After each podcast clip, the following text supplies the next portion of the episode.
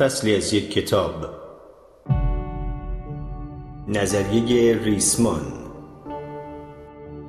از مجموعه فردامیز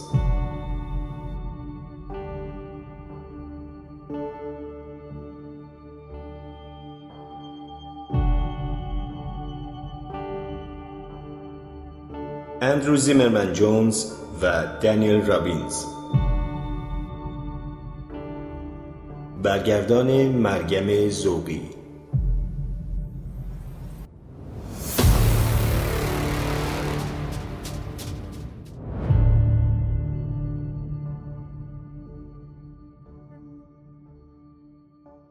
مروری بر اصول مکانیک کوانتومی. هر چقدر که نسبیت به نظرتان عجیب بوده باشد در مقایسه با فهم فیزیک کوانتوم مثل آب خوردن است.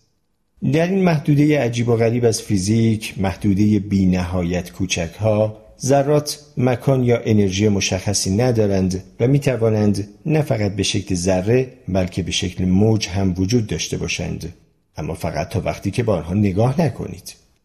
از امیدهای دانشمندان این است که نظریه ریسمان برخی از نتایج نامتعارف فیزیک کوانتوم را توضیح یا حداقل آن را با نسبیت عام آشتی دهد. از طرف دیگر فیزیک ذرات که در پا گرفتن نظریه ریسمان نقش محوری دارد نتیجه مستقیمی از فیزیک کوانتوم است.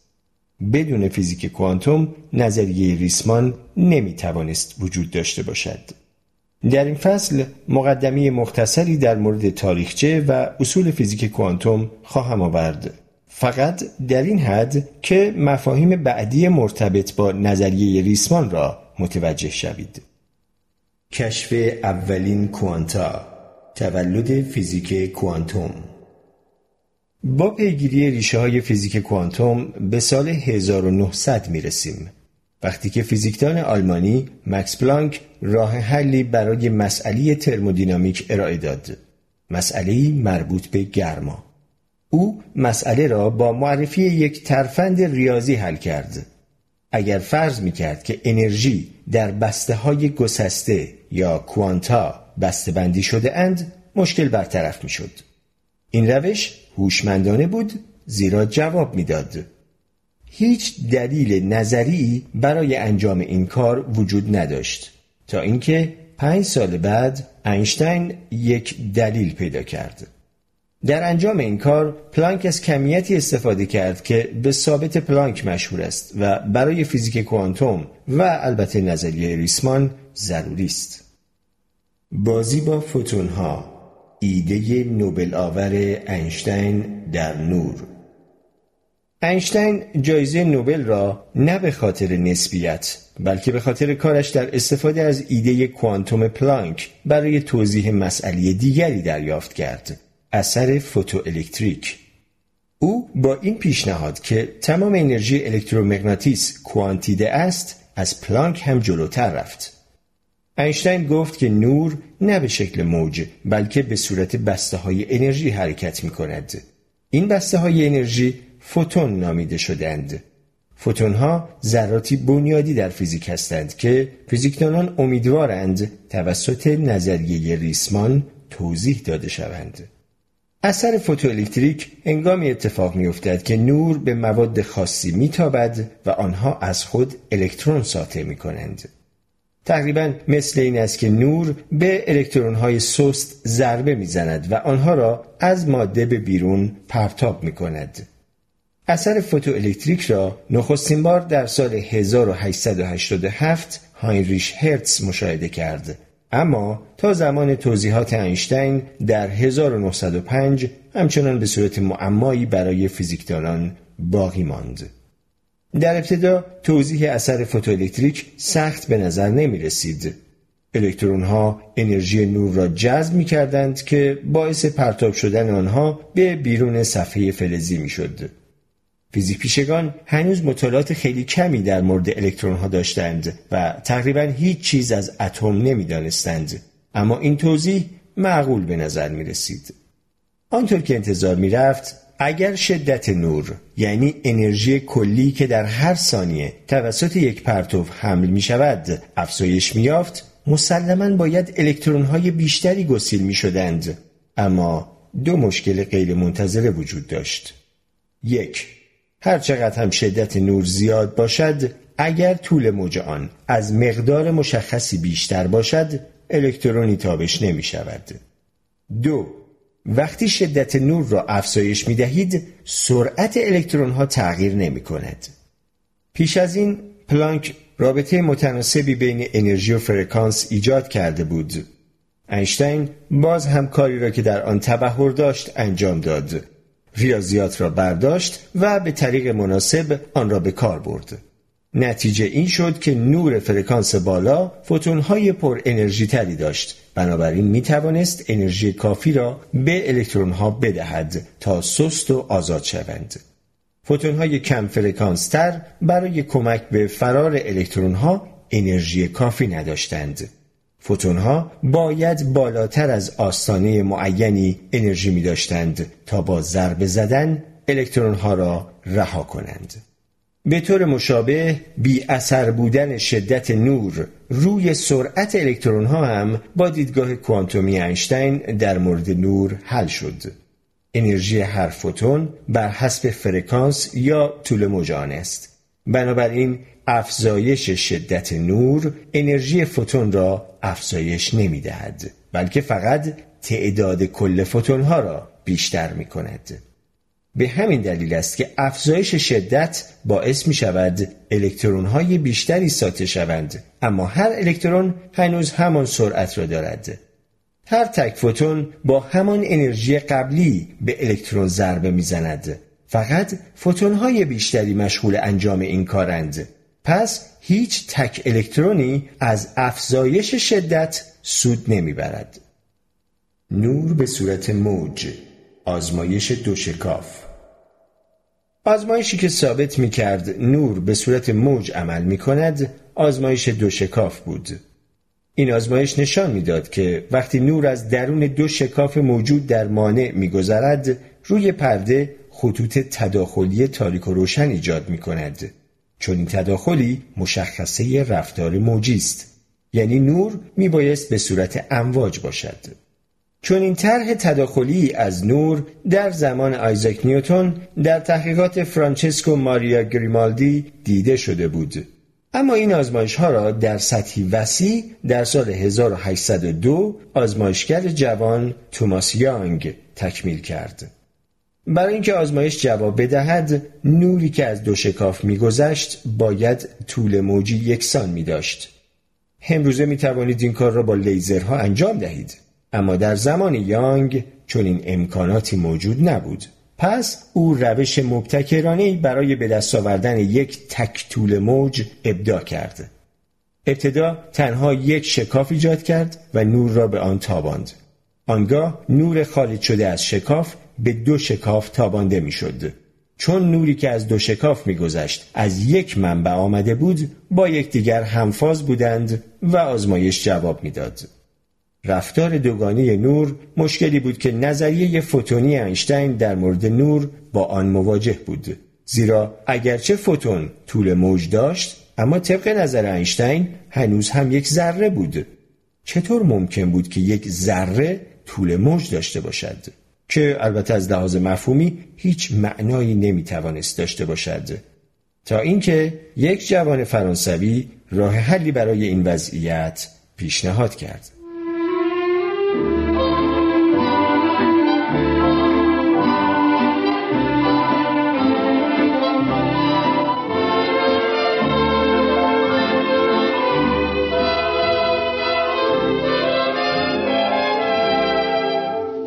ذرات به صورت موج.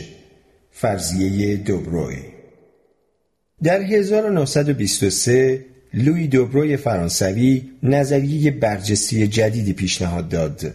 ذرات ماده هم طول موج دارند و می توانند مانند موج رفتار کنند.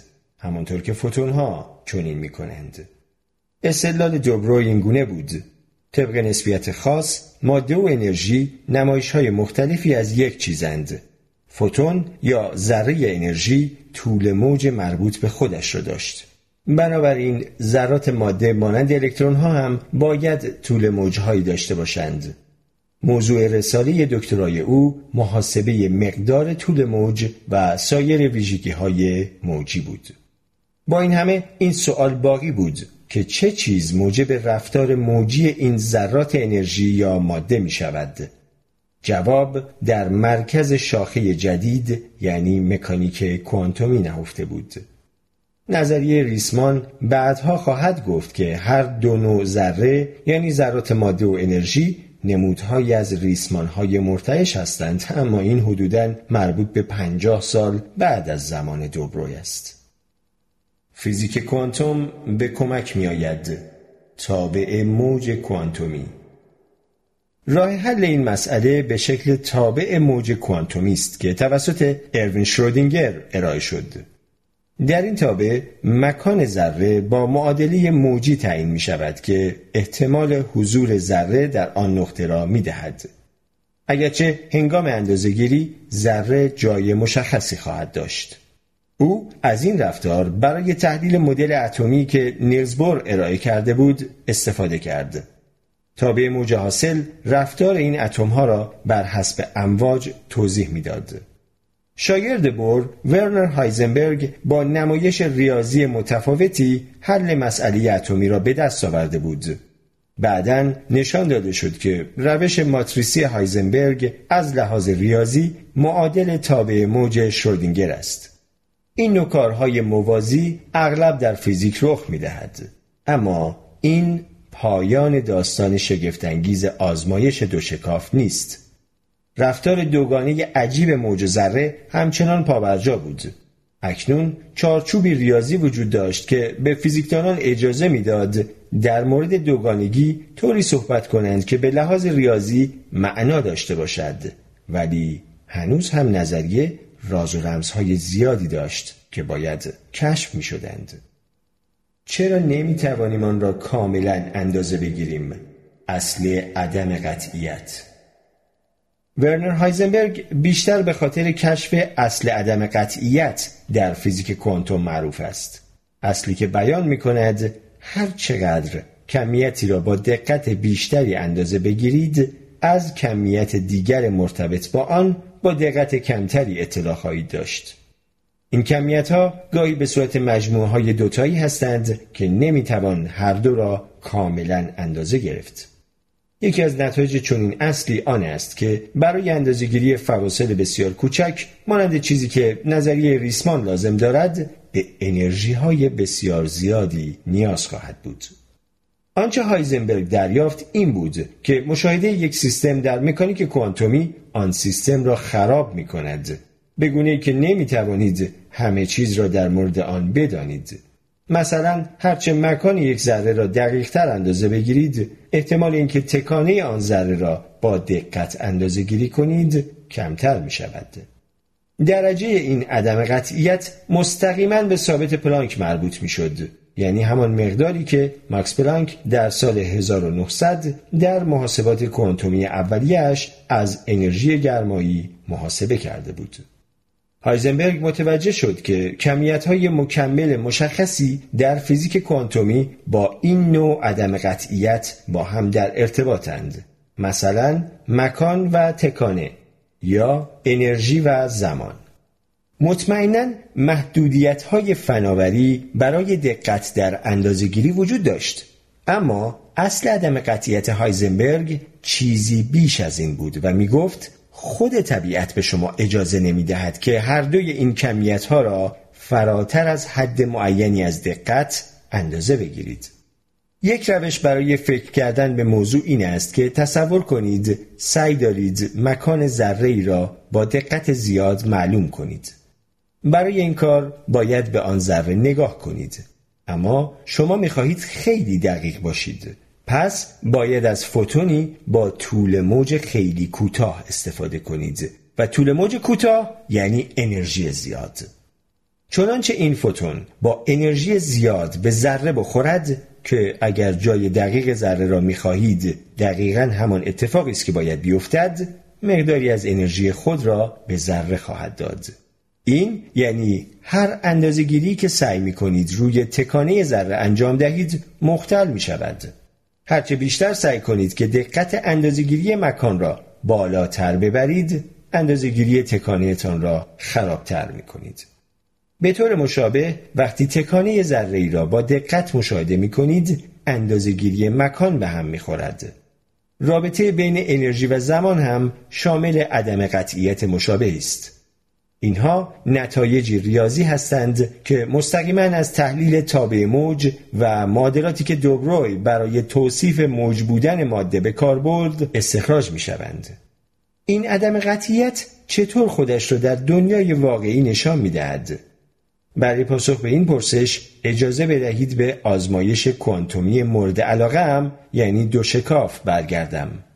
آزمایش دو شکاف در طول سالها عجیبتر شد و به نتایج عجیب و باز هم عجیبتری انجامید.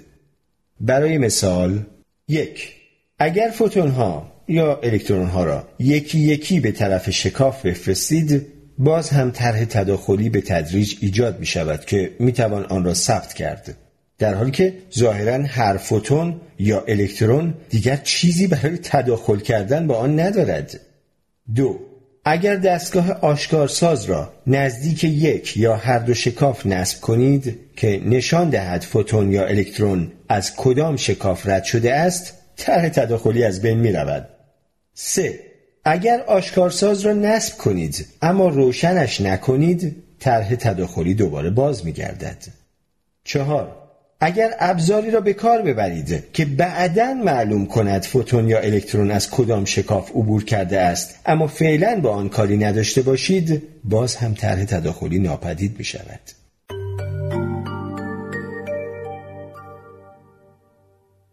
در واقع وقتی هیچ اندازگیری روی شکاف انجام نشود عدم قطعیت مکانی زیاد بوده و رفتار موجی غالب است به محض اینکه اندازگیری انجام شود عدم قطعیت مکان به مقدار زیادی کاهش یافته و رفتار موجی ناپدید می شود گربه های مرده، گربه های زنده و احتمالات در فیزیک کوانتوم در تعابیر قدیمی فیزیک کوانتوم تابع موج به صورت نمایشی از احتمال اینکه ذره در یک مکان معین باشد دیده می شود.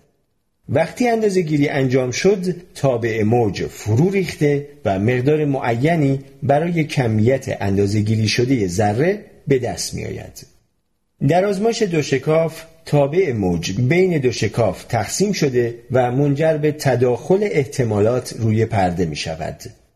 هنگام اندازگیری روی پرده احتمالات طوری توضیح شده اند که شانس یافتن ذره در بعضی جاها بیشتر و در بعضی جاها کمتر است و بنابراین باعث ایجاد خطوط تداخلی تاریک و روشن می شود. ذره هیچگاه دو قسمت نمی شود بلکه احتمال اینکه ذره کجا باشد تقسیم می شود. تا زمانی که اندازگیری انجام نشده تنها چیزی که وجود دارد توزیع احتمالات است. این تعبیر را مکس بورن فیزیکدان ابداع کرد و آنقدر گسترش یافت که محور تعبیر کوپنهاگی از مکانیک کوانتومی شد. بورن برای این توضیح در 1954 یعنی سه دهه بعد جایزه نوبل فیزیک را دریافت کرد. تقریبا به محض اینکه توضیح احتمالاتی پیشنهاد شد اروین شرودینگر آزمایش ذهنی بیمارگونه ای را مطرح کرد تا نشان دهد که این امر تا چه اندازه محال است. آزمایشی که از مهمترین و غیرقابل فهمترین مفاهیم همه فیزیک شد. آزمایش گربه شرودینگر. در این آزمایش شرودینگر ذره رادیواکتیوی را در نظر گرفت که به احتمال 50 درصد در مدت یک ساعت وامی پاشد. او پیشنهاد کرد که این ماده رادیواکتیو را درون جعبه سربسته نزدیک یک شمارشگر گایگر که بتواند تابش را آشکار کند قرار دهند. وقتی شمارشگر گایگر تابشی از واپاشی را نشان دهد یک شیشه گاز سمی می شکند. درون این جعبه گربه ای هم وجود دارد اگر شیشه بشکند گربه خواهد مرد گفتم که آزمایش بیمارگونه است حالا طبق پیشبینی بورن از تابع موجی بعد از یک ساعت اتم در حالت کوانتومی است که هم واپاشی کرده هم نکرده. هر کدام به احتمال 50 درصد. این یعنی شمارشگر گایر در حالتی است که هم به کار افتاده و هم نیفتاده. شیشه حاوی گاز سمی هم شکسته شده و هم نشده. پس گربه هم زنده است و هم مرده. ممکن است مزخرف به نظر برسد اما این تعمیم منطقی برای ذره است که هم واپاشی شده هم نشده. شودینگر عقیده داشت که فیزیک کوانتوم نمی‌تواند چنین دنیای دیوانه ای را شرح دهد بلکه گربه حتی قبل از اینکه جعبه باز و وارسی شود باید یا کاملا زنده یا کاملا مرده باشد. بعد از اینکه جعبه را باز می کنید طبق این پیش بینی وضعیت گربه به یکی از دو حالت کاملا معین می شود اما در قیاب اندازه گیری هر دو حالت را دارد اگرچه آزمایش شرودینگر با هدف مخالفت با چنین تعبیری از مکانیک کوانتومی ایجاد شد اما به برجسته ترین مثال برای بیان عجیب بودن ماهیت کوانتومی جهان واقعی تبدیل شده است. بالاخره کسی می‌داند نظریه کوانتوم یعنی چه؟ فیزیک کوانتوم بر مبنای شواهد آزمایشگاهی است که بیشتر آنها در نیمه اول قرن بیستم به دست آمد. رفتار عجیبی که در آزمایشگاه های سراسر دنیا دیده شده برخلاف تصور عموم همچنان در توافق با نظریه است این رفتار واقعا عجیب فقط در مقیاس های بسیار کوچک اتفاق می افتد. وقتی به ابعاد گربه ها می رسید به نظر می رسد که پدیده کوانتومی همیشه مقدار معینی را اختیار می کند. با وجود این حتی امروزه هم معنای دقیق این رفتار قریب کوانتومی معلوم نیست. اما از دید اغلب فیزیکدانان جدیدی که روی این نوع مسائل کار می کنند مشکلی به حساب نمی آید. بعضی از فیزیکدانها امیدوارند که نظریه همه چیز بتواند توضیح روشنی برای معانی فیزیکی نهفته در فیزیک کوانتوم بیابد. به عقیده بیشتر نظریه پردازان ریسمان مهم این است که فیزیک کوانتوم کار می کند یعنی پیش بینی هایی می کند که با آزمایش همخانی دارد. و علاقمندی فلسفی به چرایی کار کرده آن اهمیت چندانی ندارد.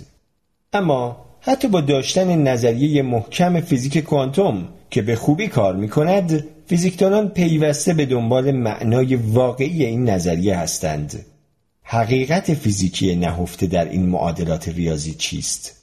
واقعا بر سر گربه شرودینگر چه می آید؟ ای از فیزیکدانان امید دارند که نظریه ریسمان پاسخی برای این پرسش باشد. برهم ها سیستم های کوانتومی را تغییر می دهند. تعبیر کوپنهاگی تعبیر کوپنهاگی دیدگاه رسمی فیزیک کوانتومی است که در بیشتر دروس مقطع کارشناسی تدریس می شود و اغلب تعابیر فیزیک کوانتومی من در این فصل برگرفته از آن است. تعبیر کوپنهاگی می گوید مشاهده یا اندازگیری موجب فروریزش تابع موج از حالت کلی احتمالات به یک حالت خاص می شود. این اسم همانطور که حد زده اید از مؤسسه کوپنهاگ در کوپنهاگ دانمارک می آید جایی که نیلز بور و شاگردانش تا قبل از اینکه جنگ جهانی دوم باعث کوچ کردن بسیاری از آنها از سرزمین های هلند شود کمک بسیاری به شکلگیری فیزیک کوانتوم در دهه 1920 و اوایل دهه 1930 کردند. در مباحث امروزی اغلب فیزیکدان ها ذرات را امواجی می دانند که مرتبا با دنیای پیرامون خود برهمکنش می کنند. این برهمکنش ها کافی است تا تابع موج فرایندی به نام ناهمدوسی را تجربه کرده و وادار به فروپاشی به یک حالت مشخص شود. به بیان دیگر هر گونه برهمکنش با مواد دیگر موجب می شود سیستم کوانتومی به سیستمی کلاسیک تبدیل شود تنها با مجزا کردن محتاطانه سیستم کوانتومی و جلوگیری از چنین برهمکنش هایی سیستم در حالت همدوس باقی خواهد ماند به صورت موجی آنقدر بلند که بتواند رفتارهای عجیب کوانتومی نظیر تداخل را نشان دهد. با این توضیحات دیگر لازم نیست در جعبه را برای گربه شرودینگر باز کنید تا حالت معینی به دست بیاورید. شمارشگر گایگر احتمالا همان جایی است که فروپاشی اتفاق میافتد و واقعیت از بین واپاشی کردن یا نکردن ذره یکی را انتخاب می کند. ناهمدوسی تابع موج خیلی قبل از اینکه به گربه برسد رخ می دهد. اگر کسی آنجا نیست که ببیند آیا عالم وجود دارد؟ اصل آنتروپی اشتراکی اصل آنتروپی اشتراکی را جان آرچیبالد ویلر پیشنهاد داد وقتی که گفت مردم در جهانی اشتراکی حضور دارند. از دید ویلر که جای بحث بسیار هم دارد نه فقط برخوردهای گاه و بیگاه ذرات بلکه ناظری واقعی باید حضور داشته باشد تا باعث فروریزش تابع موج شود. این موزگیری خیلی فراتر از عقاید سختگیرانی تعبیر کوپنهاگی است. اما وقتی عمیقا به شواهد کوانتومی نگاه می کنید از آن به راحتی بگذرید. اگر هیچ وقت به سیستم کوانتومی نگاه نکنید آن سیستم عملا برای همیشه کوانتومی باقی میماند. تا زمانی که کسی درون جعبه را نبیند گربه شرودینگر واقعا هم زنده است و هم مرده. از نظر جان بارو و فرانک تیپلر در کتاب معروف و جنجال برانگیزشان The Anthropic Cosmological Principle در 1986 این بدان معناست که خود عالم فقط وقتی به وجود می آید که کسی برای مشاهده آن وجود داشته باشد. اما اساساً باید شکلی از حیات وجود داشته باشد تا در وهله اول تابع موج فرو بریزد. یعنی خود جهان بدون وجود زندگی در آن نمی‌تواند موجود باشد بسیاری از فیزیکدانان معتقدند که روش انتروپی اشتراکی یا PAP انسان را در جایگاه برتری در عالم قرار می دهد. دیدگاهی که از زمان کشف کوپرنیک مبنی بر اینکه زمین مرکز عالم نیست از رونق افتاد. به همین دلیل آنها فکر می کنم به درستی این تعبیر را به نفع تفاسیری که بشر در آنها جزء ضروری عالم نیست کنار گذاشتند. این بیانی بسیار قوی از مفهومی به نام اصل انسان نگر است. یافته های جدید نظریه ریسمان باعث شده برخی از فیزیکدانهای نظری که زمانی به شدت مخالف هر گونه اصل آنتروپیک یا انسان نگر بودند کم کم خود را با نسخه های ضعیفتری از این اصل به عنوان تنها راه برای استخراج پیشبینی های از احتمالات بسیار گسترده نظریه ریسمان وفق دهند. همه احتمالات رخ می دهند. تعبیر چند جهانی از طرف دیگر تعبیر چند جهانی که هیو اورت پیشنهاد کرد می‌گوید که تابع موج هرگز فرو نمیریزد بلکه همه احتمالات به واقعیت تبدیل می شوند منتها در جهانهای دیگر. با حل هر مسئله کوانتومی به هر روش ممکن جهان مدام در حال شکافته شدن به تعدادی جهانهای موازی است. این از عجیبترین مفاهیم برداشت شده از فیزیک کوانتوم است. اما مزیت‌های خودش را هم دارد. همانند کار اینشتین اورت هم تا حدودی با استفاده از ریاضیات نظریه کوانتوم و فرض اینکه واقعا می توانند اتفاق بیفتند به این نظریه رسید. اگر معادلات نشان می دهند که دو احتمال وجود دارد پس چرا فرض نکنیم که واقعا دو احتمال وجود دارد؟ وقتی داخل جعبه را نگاه می کنید به جای اینکه اتفاق عجیبی برای سیستم کوانتومی بیفتد در واقع شما هم جزئی از آن سیستم کوانتومی می شوید. اکنون شما دو حالت دارید حالتی که گربه را مرده پیدا می کنید و حالتی که گربه را زنده می آبید. اگرچه جهانهای موازی شبیه داستانهای علمی تخیلی به نظر می رسند اما مفهوم مرتبط با جهانهای موازی ممکن است در پیشبینی نظریه ریسمان هم دیده شود. در حقیقت شاید بی نهایت جهان موازی وجود داشته باشد یا در واقع یک چند جهانی گسترده داشته باشیم.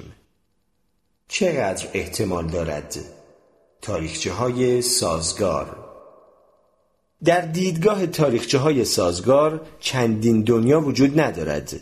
فقط احتمال آنها را می‌توان محاسبه کرد.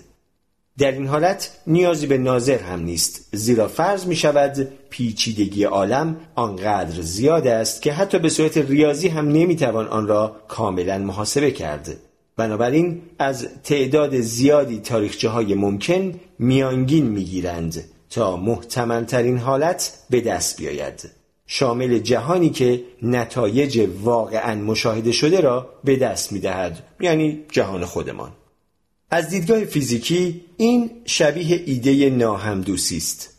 تابع موج پیوسته با ذرات برهم کنش می کند در حدی که امکان به حقیقت پیوستن همه احتمالات ممکن وجود نداشته باشد. وقتی همه مسیرهای ممکن را بررسی کنید بسیاری از آنها یکدیگر را خونسا می کنند و تنها یک جفت تاریخچه ممکن باقی می ماند گربه یا زنده است یا مرده.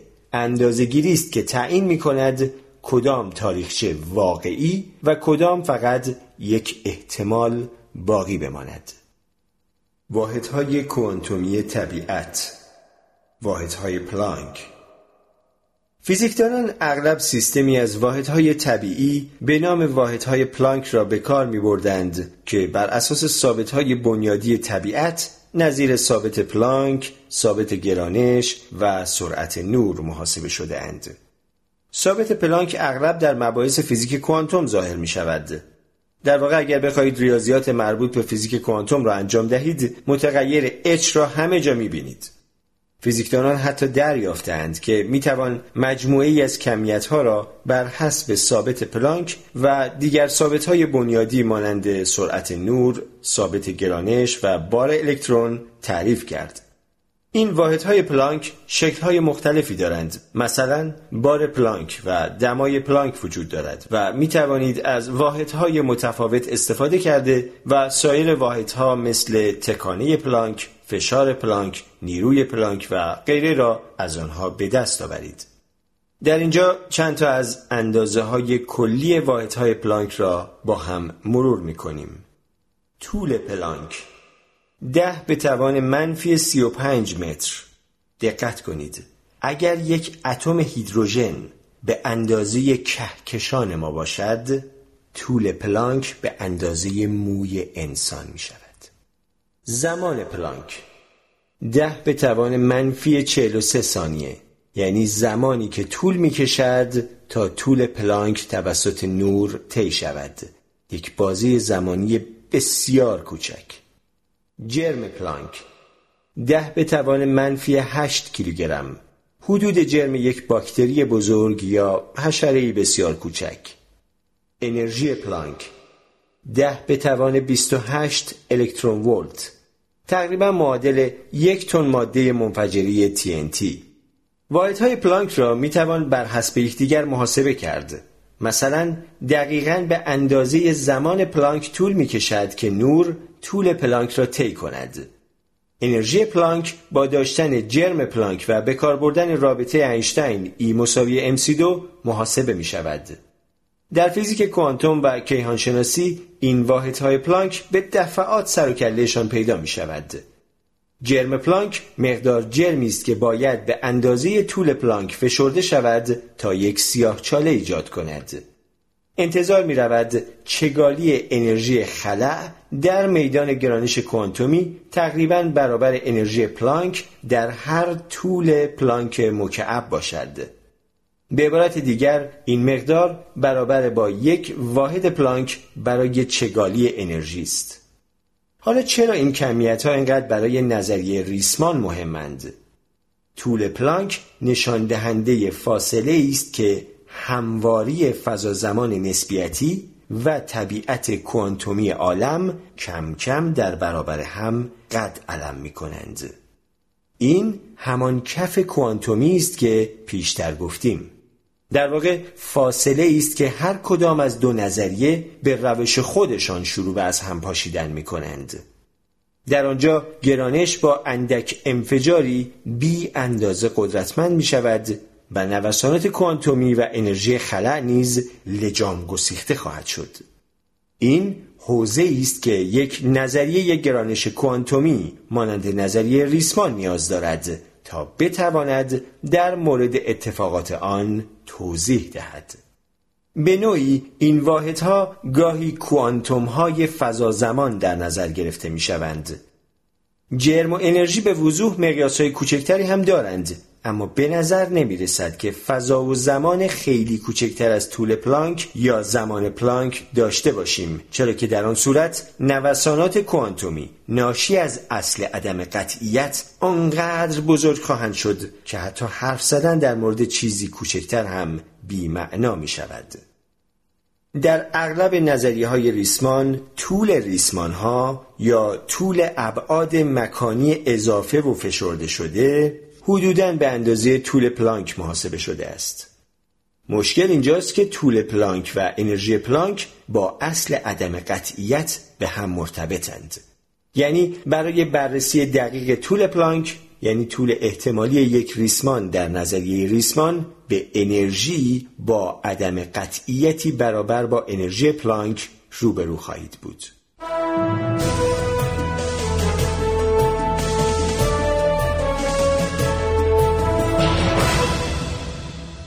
درود بر شما. دوستان عزیزم در کانال و پادکست خانش کتاب برای انسان خردمند فرهاد ارکانی هستم و همونطور که شنیدید در این بخش از کتاب نظریه ریسمان با مکانیک کوانتومی هم به طور خلاصه آشنا شدیم.